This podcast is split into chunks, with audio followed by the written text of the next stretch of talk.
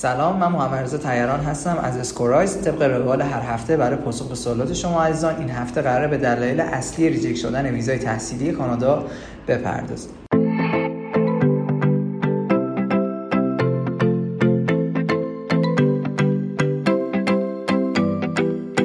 خب با توجه به شرایط و امکانات مناسب کشور کانادا برای مهاجرت تحصیلی هر ساله تعداد درخواست های ویزا برای کانادا بیشتر و بیشتر میشه.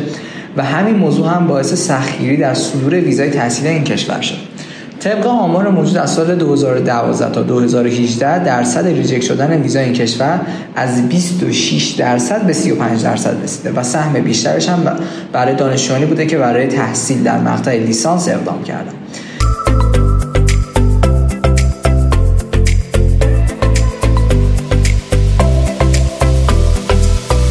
خب تو این پادکست سعی می‌کنیم دلایل عمده reject شدن ویزای تحصیلی کانادا رو بررسی کنیم تا شما بتونید با آگاهی کامل درباره این موضوع از reject شدن ویزاتون پیشگیری کنید.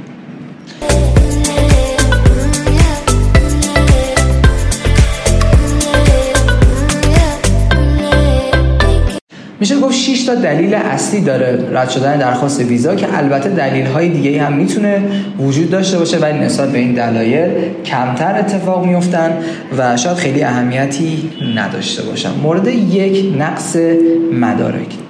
مدارک مورد نیاز, نیاز برای ویزا شدن کشور کانادا پاسپورت معتبر اصل شناسنامه و ترجمهش دو قطع عکس نامه پذیرش دانشگاه مدارک تمکن مالی مدرک زبانتون SOP فرم های تکمیل شده مربوط به درخواست ویزا و یه سری موارد دیگه هستن. که نقص در هر کدوم از این مدارک و یا به همراه نداشتن اونها می‌تونه یکی از دلایل اصلی ریجکت شدن ویزا باشه. مورد دوم تمکن مالی شما هست. منظور از تمکن مالی اینه که ثابت بکنید بودجه کافی برای پرداختن هزینه های زندگی خوابگاه و شهری دانشگاه رو دارید برای مجاب کردن افسر پرونده باید حداقل هزینه یک سال تحصیل و زندگی در کانادا رو توی حساب بانکی خودتون داشته باشید. و مبلغی که معمولا پیشنهاد می‌کنیم مبلغ 35 هزار دلار کانادا هست. مورد سوم تردید در مورد بازگشت به کشور. شما باید اصولا افسر پرونده رو مجاب کنید که فقط برای تحصیل قصد ورود به کشور کانادا رو دارید و بعد از اینکه فارغ التحصیل شدید این کشور رو ترک می‌کنید.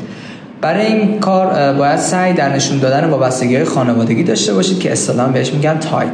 و داشتن فامیل و روابط خانوادگی تو کشور کانادا می‌تونه برای دریافت ویزا به ضرر شخص تموم بشه. چرا؟ چون که نشون میده شما می‌خوایم برین کانادا و می‌خواین اونجا بمونید. مورد چهارم مشکلات پزشکی هست. در صورتی که اثبات شه فرد متقاضی از نظر جسمی و روحی داره مشکله و نمی‌تونه فرد مفیدی برای جامعه کانادا باشه درخواست ویزا ریجکت میشه. مورد پنجم مدرک جعلی هست.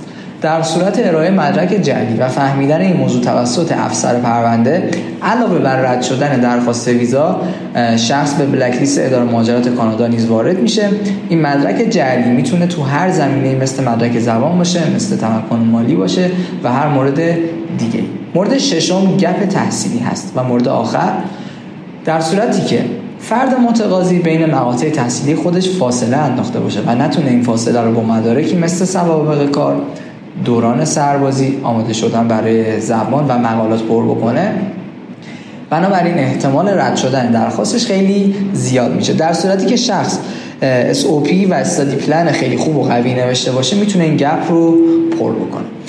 خب امیدوارم که با شنیدن این پادکست از دلایل اصلی رد شدن درخواست ویزای کانادا مطلع شده باشین و با ارائه کامل و بدون نقص مدارکتون به سفارت شانس ویزا شدن خودتون رو افزایش بدین. امیدوارم که پایدار و پر انرژی باشید. خدا نگهدار.